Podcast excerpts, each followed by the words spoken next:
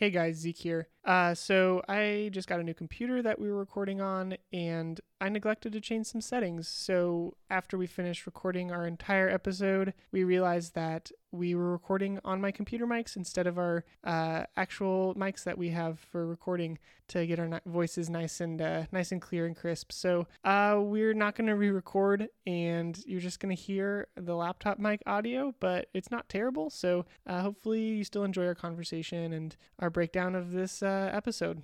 So thanks for listening.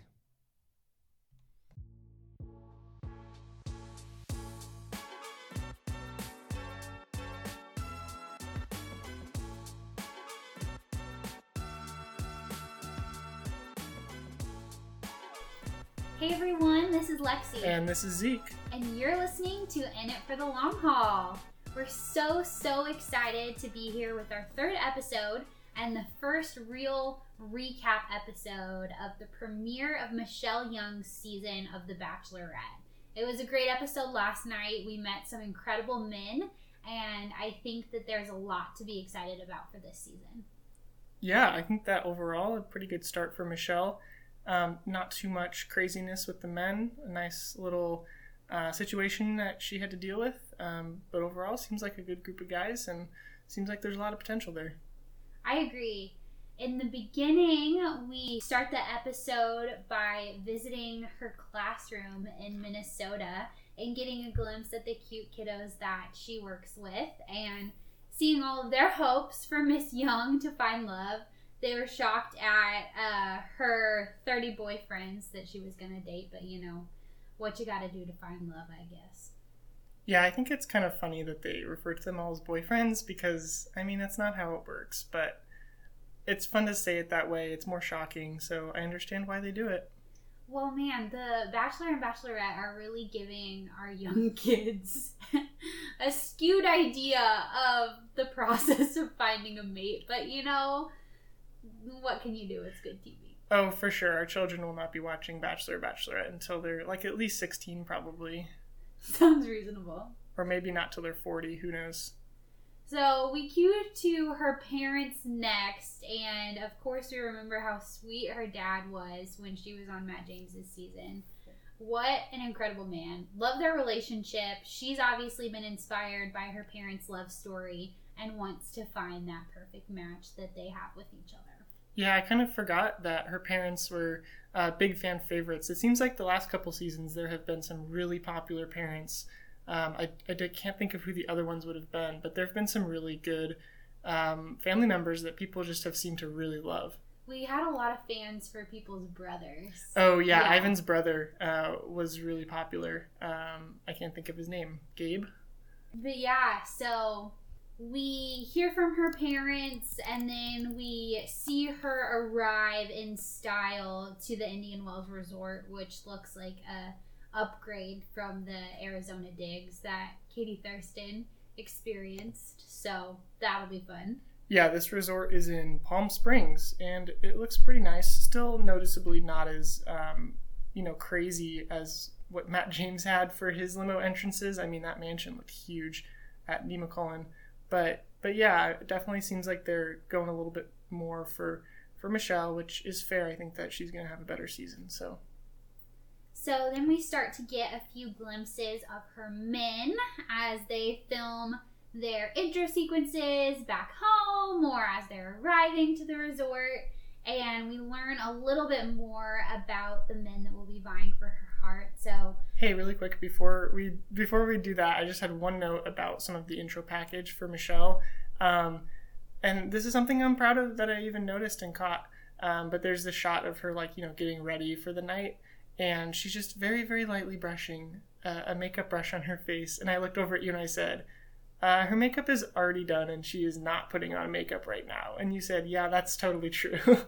Yeah, I had the same pose for our wedding photographer. So, oh, that's funny. yeah, totally the fake pose of use a foundation brush to look like you're finishing your makeup, even though we all know that that is not how the order goes. But yeah.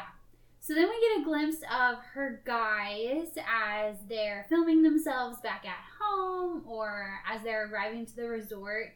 And so first we get a look at Chris, um, who I think is a little bit more goofy than I imagined he would be. I thought he was a hilarious um, guy. Yeah, it'll be interesting to see kind of what kind of arc Chris gets because you know I think that he, uh, you know, could be a little bit uh, of an arrogant, maybe douchey dude, but he also it seems like after that first episode I did kind of like him, and um, we'll just have to see. I don't know if Michelle will go for that, but.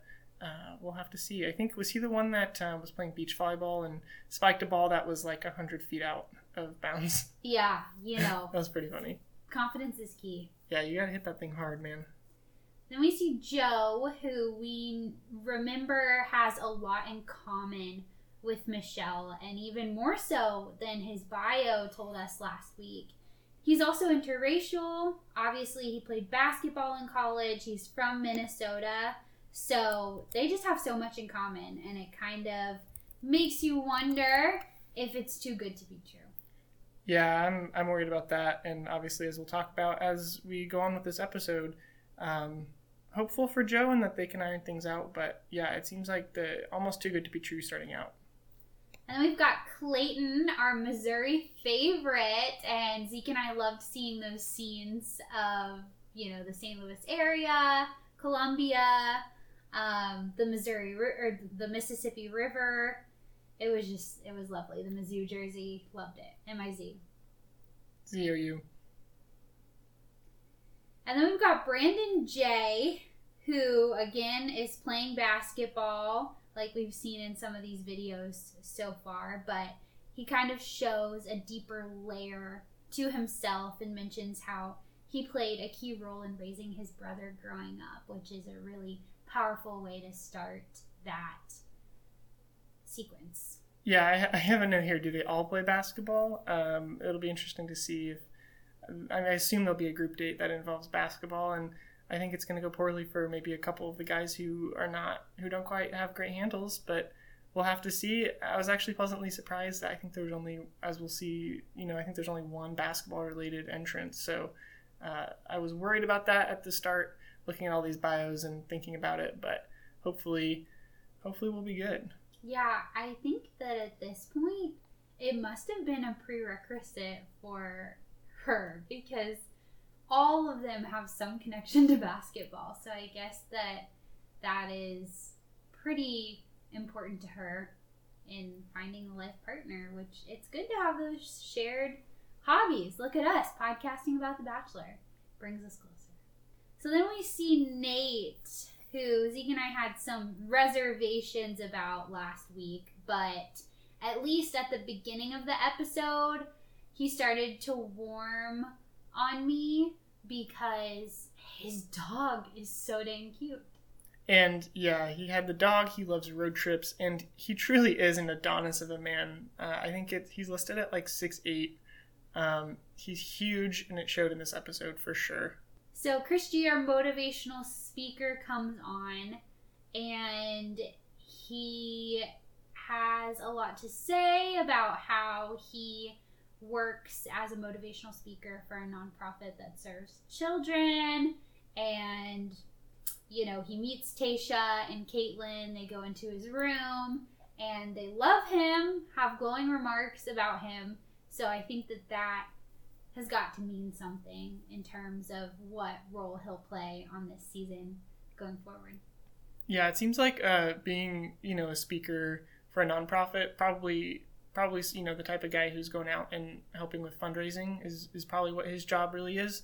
Um, seems a lot more noble than I don't know exactly what Carl did, but I assumed it just was something to do with corporate. I think he did corporate events and stuff, um, you know, retreats of that nature. So yeah, he seems better. I, I'm I'm interested. I don't know if I've ever actually met anyone from Nova Scotia before, but it seemed like he had a very slight accent, um, and I wasn't sure if that was real or if that was just my brain thinking, "Oh, does this Canadian have an accent?" Yeah, I mean, and it's so different across the whole country. So we had Canadian Blake Moynes, obviously, on the last season, but I feel like his accent very was very different than what we heard from Chris. So hmm I don't know, not an expert. Still need to visit Canada. We should go sometime. We really should. So Spencer comes on and he introduces himself as a father. He's very passionate about inspiring the youth, working with children as well. And again, Kaitlyn and Tayshia have good things to say about him. They snoop through his hotel room, and things are looking good. Yeah, it seems like with these last two guys, um, I, I didn't think much of it until just now, but it seems like they kind of made a bit of a show of looking through those two guys' rooms so that when they looked through the next guy's room, uh, it wasn't just so obvious. Um, they tried to kind of disguise uh, what they knew was going on. Yeah, that's probably true. I'm thinking that they probably do some sort of security check when the guys arrive on site. Oh, for sure. And so I'm sure that the producers, the security guards, or somebody saw the what we end up finding out to be strategy notes from Ryan about how to look good on TV and win the Bachelorette and all of these things. I'm sure they saw that in some sort of security check, and so then they made a whole spectacle out of going and surprising a handful of guys uh, from the hosts looking through their things just so that they could quote find these show notes from Ryan. Yeah, and it seemed like you know the beginning of his little uh, intro package. You know, he was the hardworking farm guy. Um, didn't really get that from his bio. I, I don't remember that, but um, you know, they showed him working on a farm, digging some holes. Um, you know, using a hoe, whatever. Uh, and then yeah, they you cut to this and they find his notes like right away. I was expecting that to be almost mid-season maybe where they had yeah. discovered it. Uh, and it was a guy that she, you know, had liked, but then it turns out he was strategizing. This was a little bit less anticlimactic compared to if it would have been that. But yeah, they they find these notes, and of course, withhold that information until later.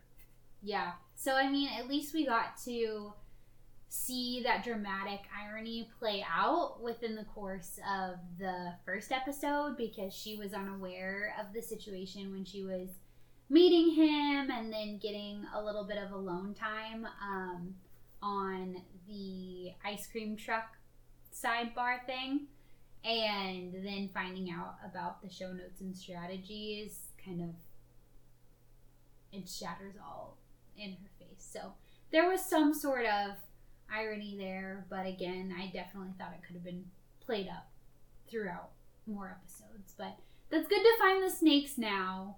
I mean, I want the best for her. So even though I want more dramatic TV, it's like I'm glad she got rid of him. Did you notice that the folder had like it was a titled folder and it had bachelor on it or bachelorette and it was misspelled? I don't remember exactly how it was misspelled. You'll have to go look that up. Uh, well, you know he's never seen the show before. Apparently. Supposedly, he was also uh, the. You know how they did the Bachelor live on stage. Uh, he was on that in San Francisco.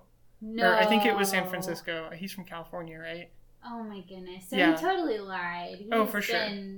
researching this forever. Yeah, and we'll touch on this more, but yeah, he. I don't think he did a very good job. It was pretty obvious that he was pretending to play dumb when I don't think it was that at all. Jeez.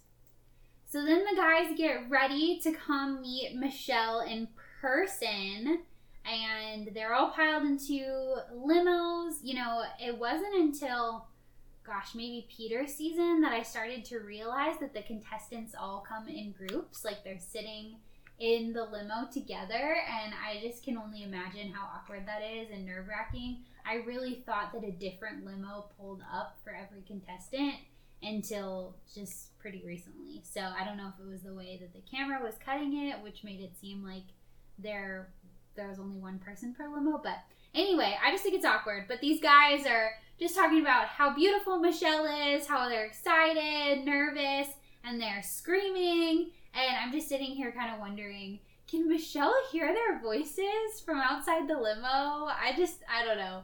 I'm wondering how loud they are and just kind of how crazy those first few moments must feel as you see the first limo approach and you know you're about to start this journey and you have no idea who's going to walk out of the first one, let alone all of them. And you just hear a bunch of guys, ah, hey, Michelle. Like, just, yeah. Anyway. Yeah, I, I mean, I think they probably film most of that stuff before they pull right up. Uh, they're getting all those those clips. Um, so probably not. They probably instructed to be quiet or something. Um, but yeah, the it was funny. First of all, the um, you know, Michelle, great dress, looks really good uh, in this opening situation. And then I just kind of thought it was funny how after the revelations about the uh, the guy with the notes um, that we see, uh, Tayshia and Kaitlyn, you know, they come up and said, "Yeah, we met some of your men, and they're really excited to see you, but we're not going to tell you about how one of them's a snake." Yeah, gotta let some dramatic irony play out. Oh, of course, of course. All right, well, then we have the men come out and do their entrances from the limo. So we're going to just run through these quickly in order and, you know, talk about what they did and see what we thought about it. So the first one out the limo was Nate. Uh, they started off strong. We, you know, thought Nate was maybe going to be not liked or a villain, but uh, he comes out right out with his full name, which I didn't write down, didn't catch it, but it seems like he has a um, kind of a big last name, and Nate is a short shortening of it, and so um, yeah. But and then he comes with a pun. It's better Nate than never, which I thought, of course, you would love. And Yes, wonderful. oh goodness, So next we've got Romeo, who I also adored. I just think his smile was just precious, and he comes out speaking the language of love and just really playing up this whole Romeo Juliet facade. But I think it really works for him, and I just I just think he has this smooth realness about him, and I'm really hopeful. aren't Romeo and Juliet Italian? Yes. So I think it's kind of funny he was speaking French, but then talking about Romeo and Juliet. I don't know. That seems strange. He is multifaceted. That's fair. Next up was uh, Jack. Jack was coming out with a sharp uh, white dinner jacket, looking very crisp and clean. But I thought that he was a little awkward. Um, his name is apparently Jack Russell, and then he proceeded to make dog puns and jokes, um, which I thought was, uh, and just his delivery seemed a little off. Um, but then there was some moments where he reminded me of Jim Carrey a little bit, just in kind of the quirky weirdness. Um, but not in necessarily the charming way that I think Jim Carrey sometimes is. So um, I don't think Jack got a rose, but we'll cover that later. So we've got Clayton, our Missouri boy, who comes in a little bit flirtatiously with a yardstick, giving Michelle the chance to punish him for his potential bad behavior in the house, um, which he totally bundled as a joke, um, even though it's really not a good omen to potentially position yourself as somebody who would have bad behavior in the house. But I know he was just joking. So anyway, she lets him take a swing, or she let he lets her take a swing at him with the yardstick, and of course she doesn't hit him very hard. But I just thought it was a funny little crack at the whole teacher thing. Um, showed a flirty side of him without being too much. Yeah. Next up is Jamie. Uh, there was a noticeable shift in the music when Jamie got out of the limo. Got a nice positive music. Jamie does seem really great. Uh, and he had a great line. Um, he said that that was he was talking about her dress, and he said that was just fabric till you brought it to life. So I thought that was really smooth. I'll have to remember that for later. Yeah, I thought it was very flirty. And Michelle commented afterwards that he has a certain swag about him, which he did mention in his bio that he has swagger. So I guess that that is not just self promotion. Others see it too. So good for him. But he does not have the most swagger of all the men. We will get to that in a little bit. So we've got Chris G, who is kind of giving a condensed motivational speech to introduce himself, but the way that he's doing it has major youth pastor vibes, where he's got those dramatic pauses and kind of the build up in volume and the crescendo. It's it just takes me back. Uh, next up was Malik, and I didn't. I think he was a pretty quick entrance. Didn't really get much. I didn't. I didn't catch what he said or did. Did you? No, I just noted that he was a bit too shy, which is such a disappointment because you and I both rated him tens, and his bio was just outstanding. But I'm worried that he might not last next week. Well, but see, here's the thing. I think with you know we'll, we'll see later. you know, with Nate, sometimes having starting out from that spot can give you a good storyline, a good character arc of, you know, I was shy and it was hard for me to really, you know, be myself and, you know, kind of come out of my shell. And then Michelle brings it out to them, out from out of him, and they kind of bond over that. So I think that could be, hopefully, I'm hoping for Malik that that's kind of what we're gonna, what we're in for here. We've got Alec next, who was quite nerdy. Yeah, I just wrote sweating. yeah, all kind of wrapped in one. Just a little bit awkward. Next, then, was Will. Uh, we have our second or third language that was spoken on these entrances already, and he came in with the Spanish. What did he say? Oh, I don't know. You didn't pay attention? But I loved it. I think he commented on how beautiful she was. I think so too, yeah. So I loved Will. Pardeep's next, and he was talking about how love creates dopamine, showing off his nerdy side, but making it cute and relatable. So I'm all about that. Yeah, I think his quote was My dopamine is on fire right now. I thought that was pretty funny. But he's a neuroscientist, right? So that makes sense that he would be talking about the dopamine. Uh, and then Olumide came out, and the quote I have from him is that it feels like the NBA draft night. So I guess there is another basketball related entrance. Um, but yeah, he seems nice, and uh, we'll have to see how he does. Chris S was probably my favorite. I loved the schoolboy outfit with the shorts and hopping off of a school bus. It was just such a get up, and um, it really fit with his hilarious intro that again surprised me. I think he's gonna be the clown of the house, and I am super shocked. I did not see this for him, but he gets off the bus, super flirty, and Michelle seems to really eat it up. I think I might have a little bit different take on that. Um, but yeah, no, I think he does come up with some jokes. His joke was that uh, he was joking about, you know, the teacher thing, and I think he basically said something to the effect of, uh, you know, or he was the teacher, I think was what he was saying. And based on her performance, he was saying that he might give her an A or maybe a D. So that was kind of the joke there. Um, next up was uh, Garrett. Garrett said that his uh, friends and family had told him, you know, to break a leg, and he, I guess, took that a little too literally and broke his foot or hurt his foot. Uh, I'm not clear as to exactly what happened, but uh, you know, Garrett's our CEO a very successful company, as he told us in his bio. Uh, but you know, he was dressed in a really fancy, you know, dapper suit, and he had a cane, which just kind of completed the whole whole look. You know, kind of a young, eccentric CEO with a cane and a nice suit. So I thought that uh, was fun, but you know, who knows? We'll have to see how Garrett does. Never trust anyone with a broken foot. It's a major sympathy vote.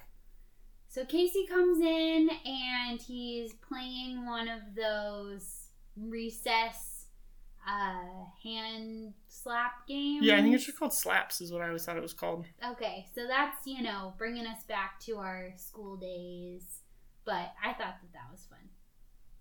Next up was Brandon K. Um, Brandon K. Not a good joke here. Um, I think it fell flat. He thought it was funnier than it was, but he had a big i think he was he was holding a big old kind of beady necklace that he gave to her but he uh, made a kind of distasteful mardi gras beads joke reference that i just wrote yikes um, not how you want to start out yeah show me your dot dot dot long pause gestures with the hands heart.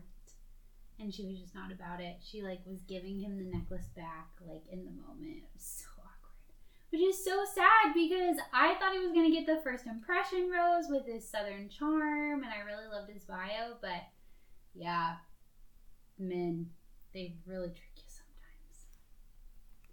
So we've got LT wearing no pants, and he has a small, tiny suit and tie on his little Speedo that he's wearing.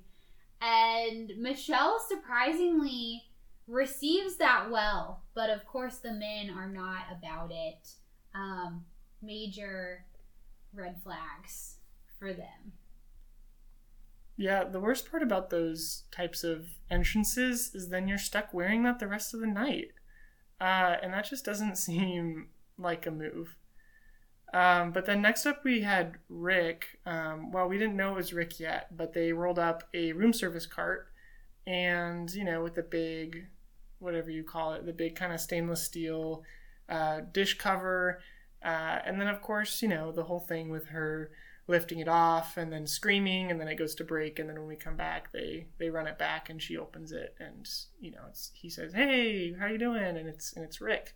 Um, and you know, I think this is actually pretty clever because he, you know, kind of as we talked about, you you want to have something that that kind of sets a hook and and has the the lead. You give the lead something to look forward to and something to come back to.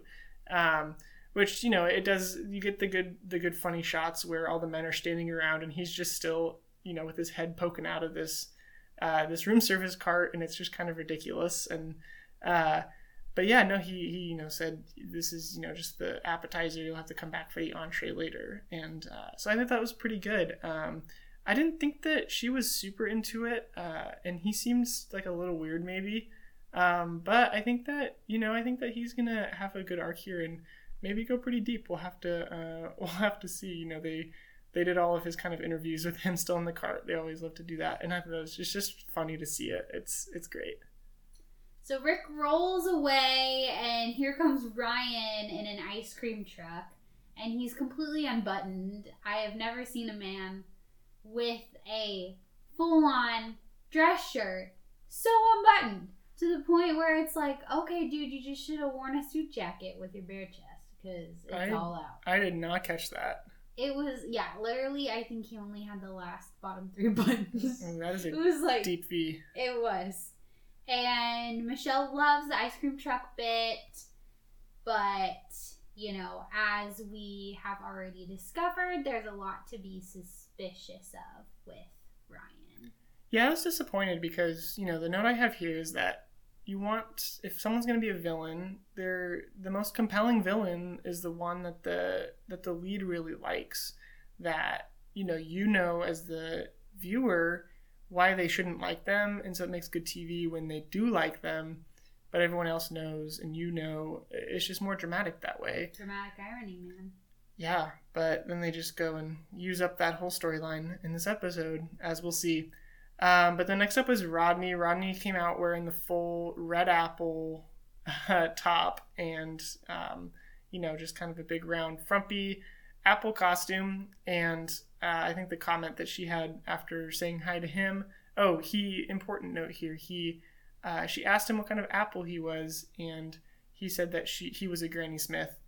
Um, which will we will see in a little bit that it was a bad choice uh, to the said to the bad the wrong woman because she does know her apples um, but she thought that he seemed like a healthy little snack which was pretty funny So now we've got Peter, who you definitely can't miss because he's yelling at the top of his lungs about God knows what, and he's throwing pizza dough all over the place. Not even hand tossing it; he's tossing it right into the concrete.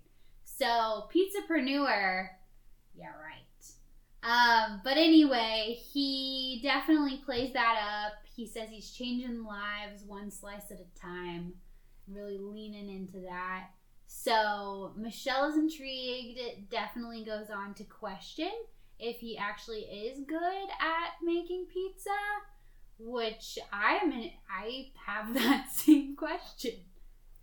yeah we'll have to hopefully they get him on a you know if he does end up on a date hopefully they have some kind of cooking competition date and he can just school the rest of the house on making a good pizza uh, next up is daniel daniel is one of our two firefighters uh, he comes up in a little kitty uh, fire truck that he's you know pushing with his feet way too big for it uh, and wearing a little fireman uniform you know blue shirt red suspenders a little fireman hat uh, and the quote here was I heard that there was a fire, but it turns out that there is just a smoke show. Daniel did not watch the previous season Triggered. of The Bachelorette. Um, or was that, that was Clay, that was Tayshia. I forgot. That was even two. Bachelorettes ago. Jason. Chasen coming with the smoke shows. Hopefully that's the last and only smoke show, but that is a better pun. It's, uh, you know, it's used in the context of a pun, so I can forgive that.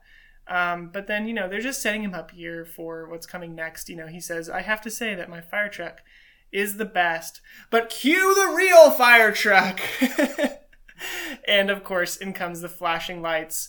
Uh, and up comes PJ, my boy PJ, comes in hot, literally and figuratively, probably, in his real life fire truck with the lights and sirens going. And he steps out of the thing in his fine suit. And poor Daniel, they did him dirty. They did him dirty, but hopefully he comes out on top in the end. We'll have to see. I'm personally pulling for PJ over Daniel, but uh, because that's just rude. But hopefully Daniel gets some uh, gets some laugh, last laughs or something to kind of balance it out. Yeah, the men in the house don't even really try to comfort him. It's just so obvious he's been upstaged.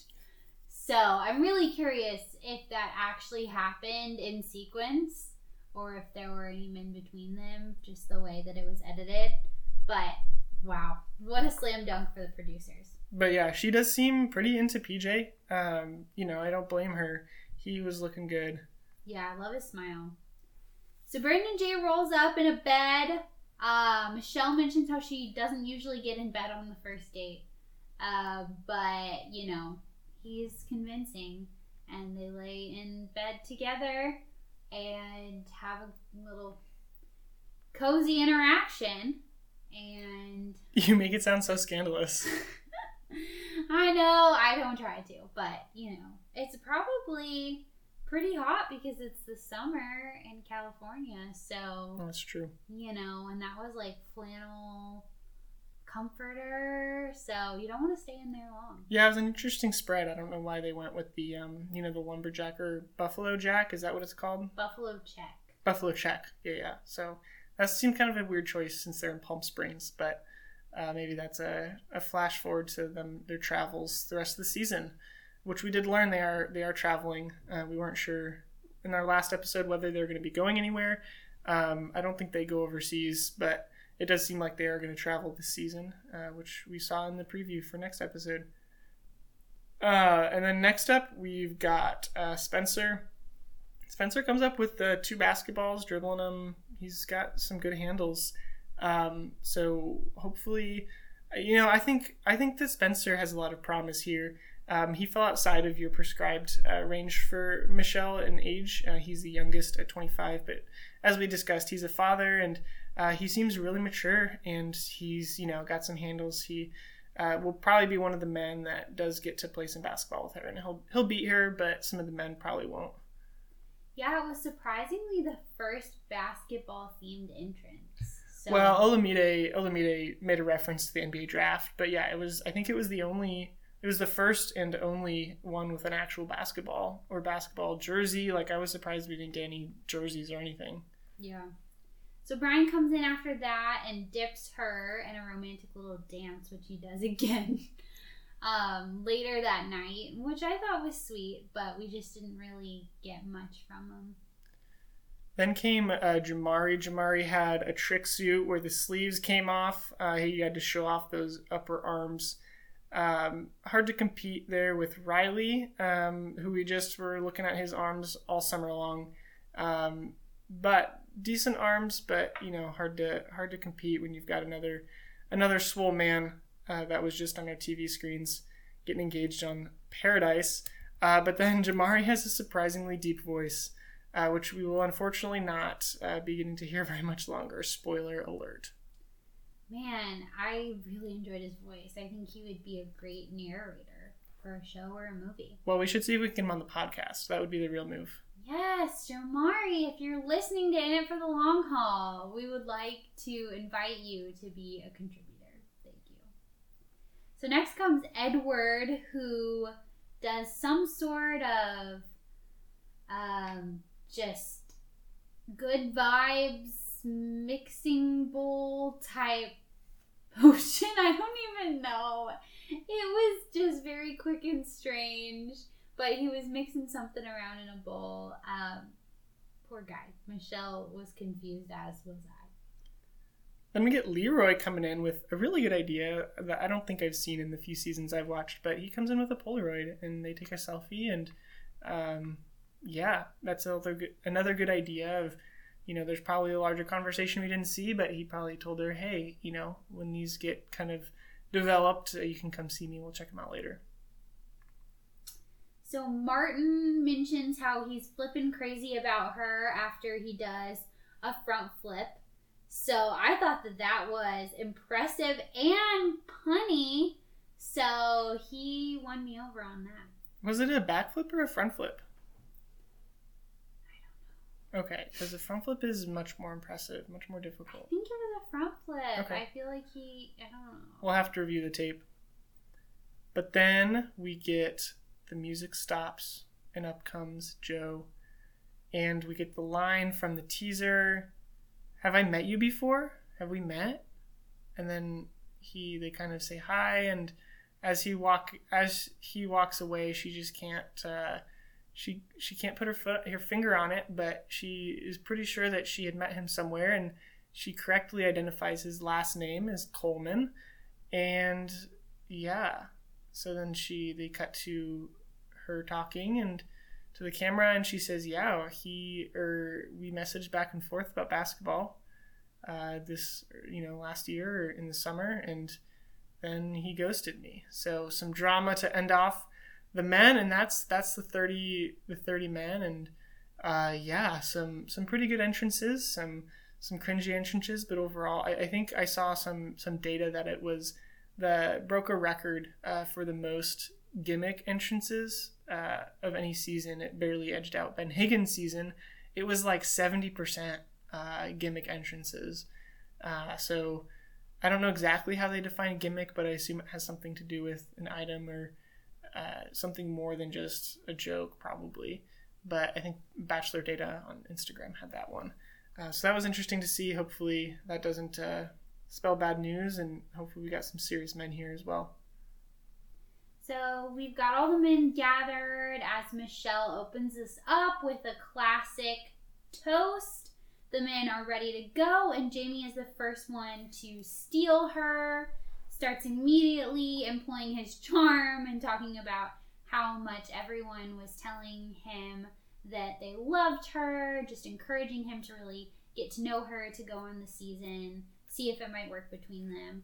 Um, I love how he said that she smiles with her spirit. That was cute and just a really creative way to tell someone that you really like their whole energy. Yeah. And next up was Peter. Peter got the second conversation that we saw. Uh, and man, that room that he took her to was romantic. Uh, great lighting, really nice setting. And he had cooked up some cannolis uh, for them to enjoy. And I can't say I've ever had a cannoli, so we'll have to uh, get some the next time we are getting some good Italian food. But uh, they looked really good, and I think she really enjoyed them. So we'll have to see if his cooking, uh, you know, can overcome his uh, big personality.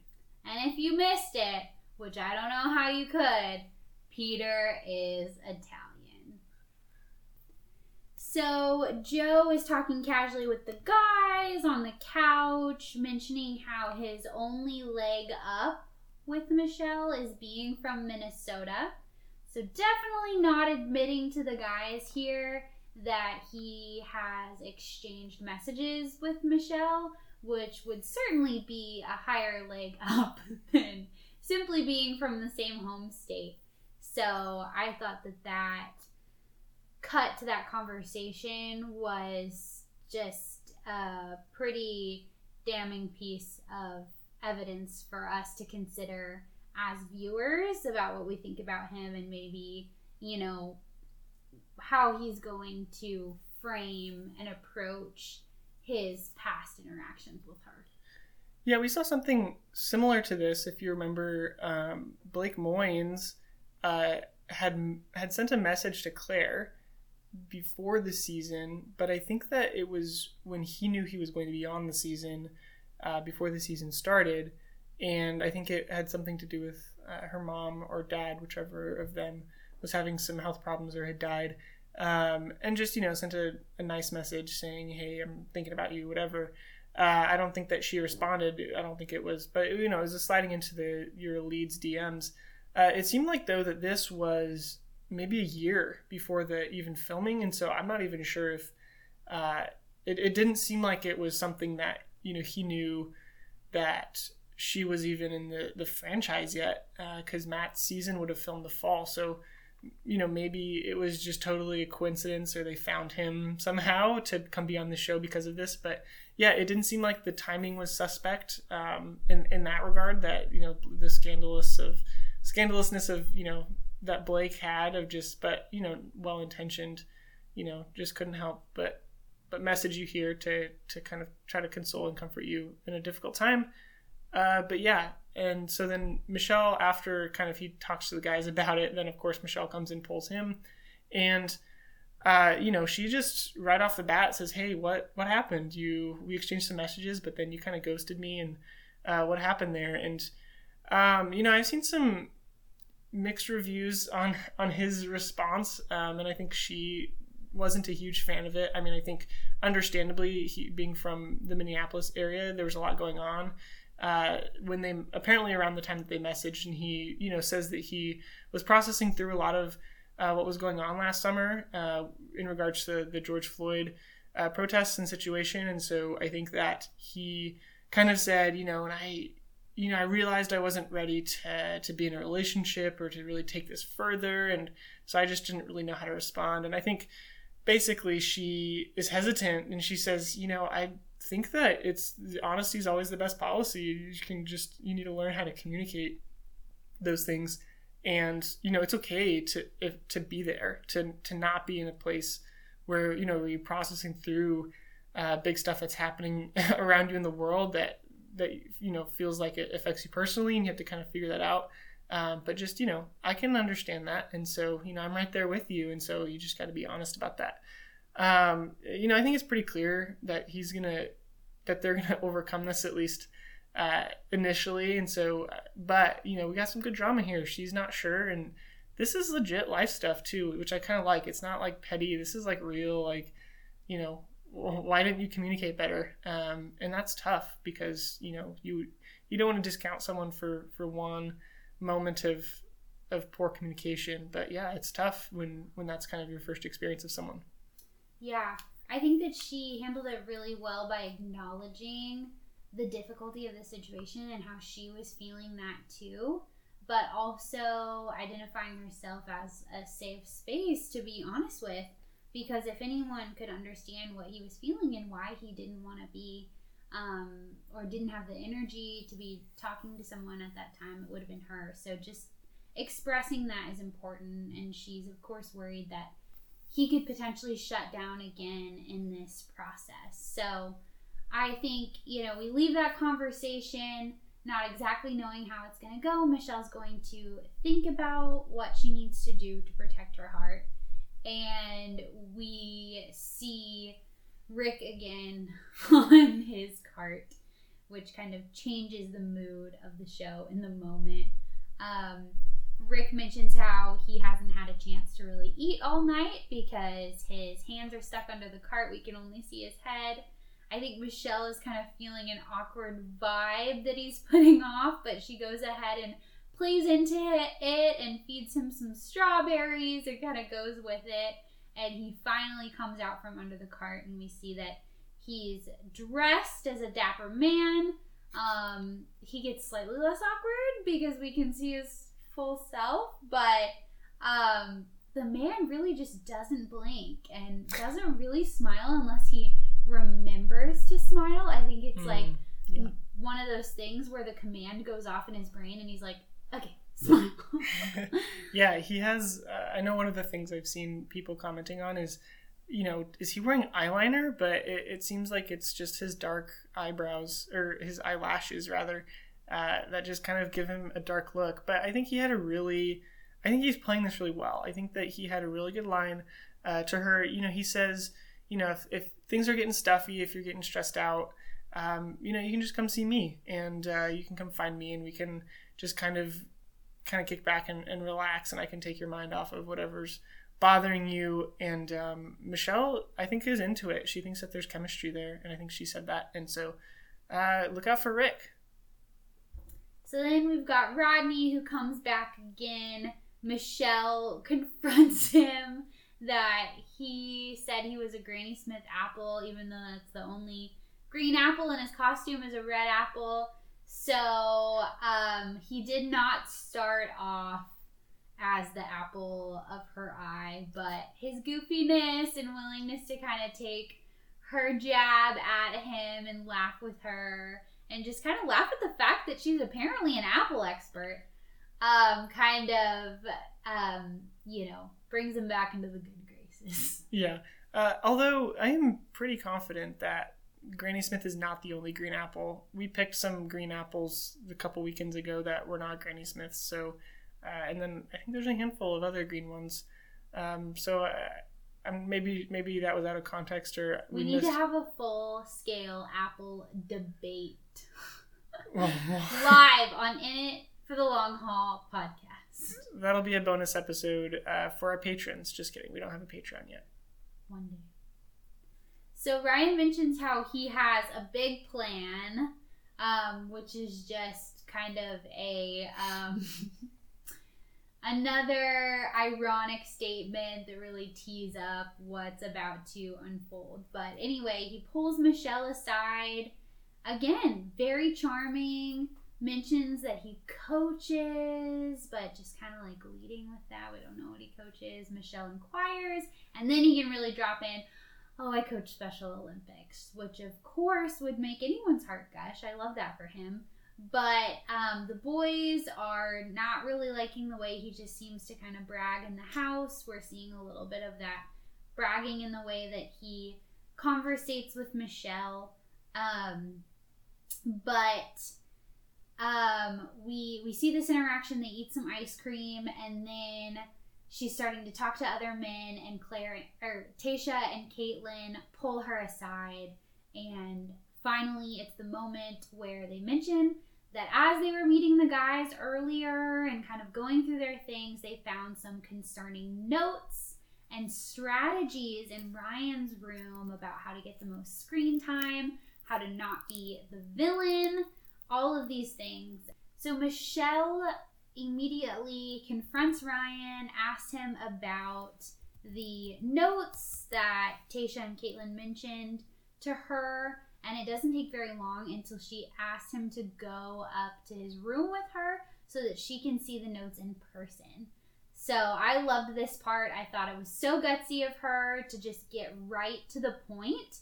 And honestly, I would be so curious to see what this man actually thinks is vital to win the Bachelorette. So she goes and snoops on these notes. She's just caught off guard because these are so detailed, so intense. He's got two whole folders.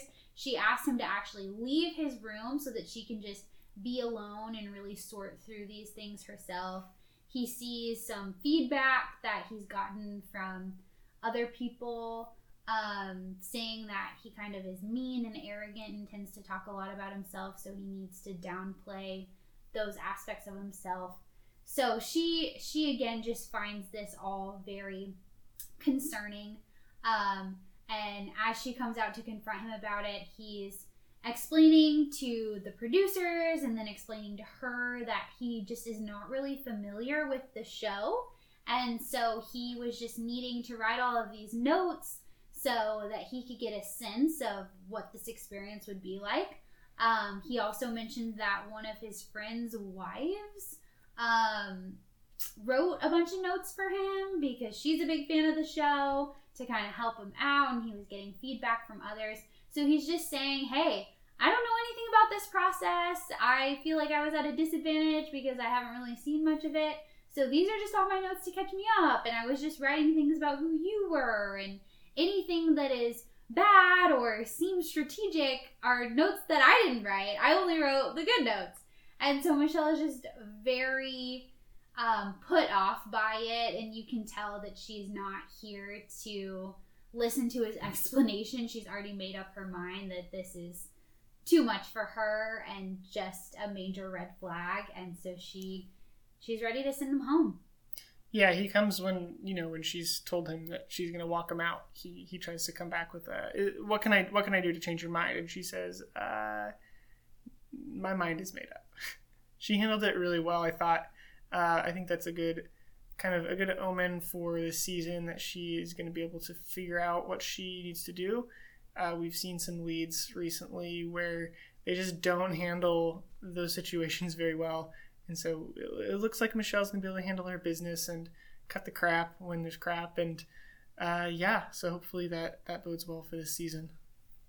So now we've got Nayte, who has a pretty long conversation with Michelle. He mentions right off the bat how guarded he is um, and says he's nervous. He doesn't really want to talk about his family, knowing that Michelle had such a positive childhood and is so close to her family. He prefaces what he wants to say about it by mentioning that he had the best childhood, but my parents divorced. And so I don't know, I think that that was kind of a defense mechanism to um, maybe not get too deep too soon or talk about really hard details about your past too soon to kind of preface it by saying, Don't worry, I had the best childhood.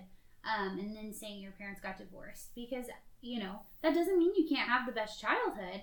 But I think that with the way he was so nervous to talk about it, there's more there than what he rushed through that maybe he was just not ready to share. And so, kind of um, putting up his guard with that blanket statement is a reflection of, of what he admitted that he's a guarded person and it's hard for him to really share all of those deep aspects of himself. Next, we get some uh, time with Martin. Martin talks about his family, which we, we knew about from his bio. Uh, but yeah, he tells her how he's really close to his family. Uh, and then Clayton comes and is talking about his uh, his mom, who is a special ed teacher.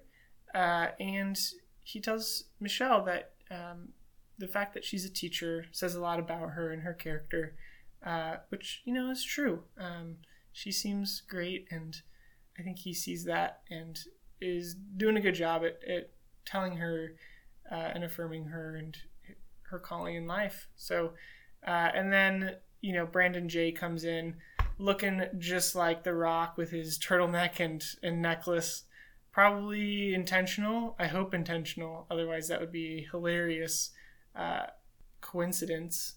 And yeah, and then Michelle comes and they bring the they bring the first impression rose in to set it down amidst most of the men standing around a table, and Michelle comes and gets it. She hands the first impression rose to Nayte, which to me came as a shock um, just if I was thinking about what I thought about these men, but when I took a step back and thought about all of the interactions she had that night, she definitely saw the most quote unquote growth from Nayte in opening up about his family, and it just seemed like they had the most memorable interactions in total, a very solid intro and then a fruitful first conversation. So I can understand why he got the first impression rose, but certainly far from what you and I had predicted last week. But not only does Nayte get the first impression rose, but he goes in for the first kiss. And there's definitely some chemistry there. I hate to admit it. Yeah, she said that, you know, they kind of had that giggly kind of that giggly moment after where yeah, we felt the felt the sparks and the butterflies just what you want from that first kiss. Uh, we go to a break, and when we come back to the break, it's already time for the rose ceremony, and they've got it in kind of like an atrium type room. It's kind of a weird setup, different. Usually they've got it in kind of a dark enclosed room, but they've got it in this kind of atrium room, probably somewhere in the hotel. Uh, and it's clearly morning. It, I mean, there's some outside light coming in, and it's uh, it's you know it's like 6 a.m. they've been up late all night. Some of the guys, you can really see it uh, more than I've ever noticed before. And I don't remember, I guess I can remember one uh, recent season, maybe it was Tayshia's or Clare's, where the first one where they go outside and their exit interview is like in broad daylight. Um, so I think that is typical, but yeah, just holy cow, uh, that is a long night. Hopefully they got to, uh, hopefully they got to take a long, a long nap the the day after and got to sleep in the the previous day. Um, so we've got the rose order. Um, starts with Jamie and goes to Leroy, then Martin, Spencer, Rick, Clayton, Peter, PJ, Malik, Romeo, Daniel, Brandon J, Will, Chris S, Rodney, Alec, Pardeep, Chris G, Casey, Olumide, LT, and then after much fretting, Joe gets the final rose, as we all expected. Who I forgot to write down who did not get roses. I think we had Edward didn't get a rose. I had down here that Edward was just looking particularly creepy uh, during the rose ceremony. He was wearing a brown suit, had kind of long, dark, kind of greasy hair. Uh, you know, I, I, I, commented he was hiding those scissor hands. Um, just not, which I haven't actually ever seen that movie. I need to go watch that. But yeah, not a not a great look, and she was not into him. I don't know if she had a conversation with him or not, but um, I know Edward got sent home. Uh, Jamari did not get a rose with his deep voice and big arms, uh, and then a few other guys. But oh, um, football player, uh, what's his name? Brian. Brian also did not get a rose after two dips and spins and dips or whatever the dance move that he pulled out twice. Um, yeah, our Jack Russell Terrier also went home, and Garrett with the broken foot, oh, and oh, yeah. then Brandon K with the flat joke about the Mardi Gras beads. So we had a few folks go home, and I wasn't that surprised about any of them after no. seeing how that episode unfolded. Maybe just a little bit sad because they were far off from what I had initially predicted last week. But I'd say I was more surprised that Jamie was the first one to get a rose. Um, he's definitely smooth, but to me, he just seems like 20 years older than her, even though he's not. And I don't know, it just seems like a very formal vibe that they're building instead of a more, you know, natural peer to peer relationship. But I do like him, um, and I like you know the guys that are still around. So I'm interested to see how things unfold next week as we have our first set of group dates, and then to see who gets her one-on-one rose. Zeke, um, what are your final rose thoughts as we wrap up this first recap episode and think ahead to next week? Yeah, well, I've got just a couple of thoughts, um, especially after our assessment from the bios, our, you know, reading a book by the cover. Uh, is Native frontrunner. I mean, with Bachelorette, first impression rose is pretty predictive of, you know, hometowns and at least oftentimes winner. And yeah, and that's maybe surprising, but she seems to like Nayte. Do we think he's going to make it uh, pretty deep, or do you think some controversy he's going to get ensnared in? I just think we predicted that he would be a drama king, and I've got to think that we have some sense of character judgment. Uh, we were wrong about a lot of these guys, but I don't know. He's just really charming, and I just think that he does think a lot of himself. So I'm not sure there, but um, definitely a surprise for me. And I think that he might have the first impression rose curse, which we hmm. know. Mm um, at least from the past few seasons, a lot of the people that have gotten the first impression roses end up showing their true colors later on, and it doesn't necessarily indicate front runner front runner status anymore. Yeah, that's true. I think it's also you know you get the first impression rose, and then um, you know it might be a while till you get a first one on one, and so you start to they start to doubt kind of their status and. Uh, I think Greg had a lot of that in the last season, a lot of that first because I think he was the first impression rose recipient. Uh, and you know, you start to kind of worry and after a while of not getting but he also got the first one-on-one date so he got the first impression rose the first one-on-one date um, and then got really worried and sad uh, we just don't like greg well I, i'm not like fully aboard the greg is terrible train but yeah no not didn't uh, didn't do the best at the end of that season. Um, but then yeah, I think back to this season, I think that uh, I'm looking forward to seeing more Rodney. Rodney seems like he's a, a fun guy. Uh, there's a good preview about some of his antics, and I think he's kind of going to be the maybe unfortunately for him uh, a bit a bit of a big goofball in the house. Um, you know, and so that isn't usually a recipe for victory or winning love, but I think he's going to be good to television. Uh, I'm looking forward to more Rodney. I'm looking forward to Romeo. He won my heart.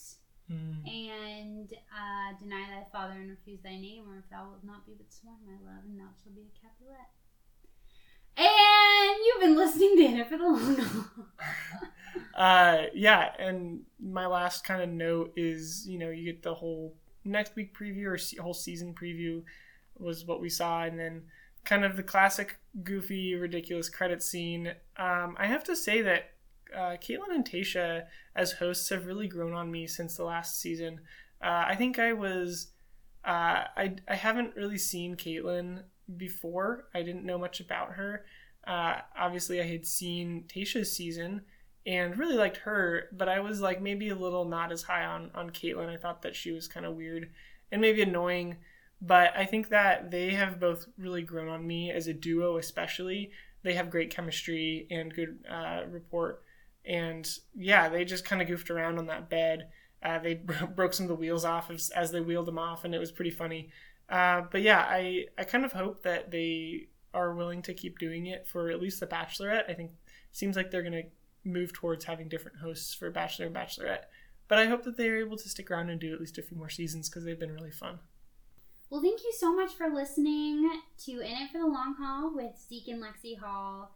We are so excited to watch this season unfold with you and hope that you'll continue to interact with us on social media, DM us, email us, um, join our Rose League in it for the long haul, and pick contestants each week who you think will be big point earners with the things that they do on the show. We are just so excited to be on this journey with you, and thank you for your support. Continue to rate us and follow us on the platform that you use to listen to podcasts. And we will see you all next week.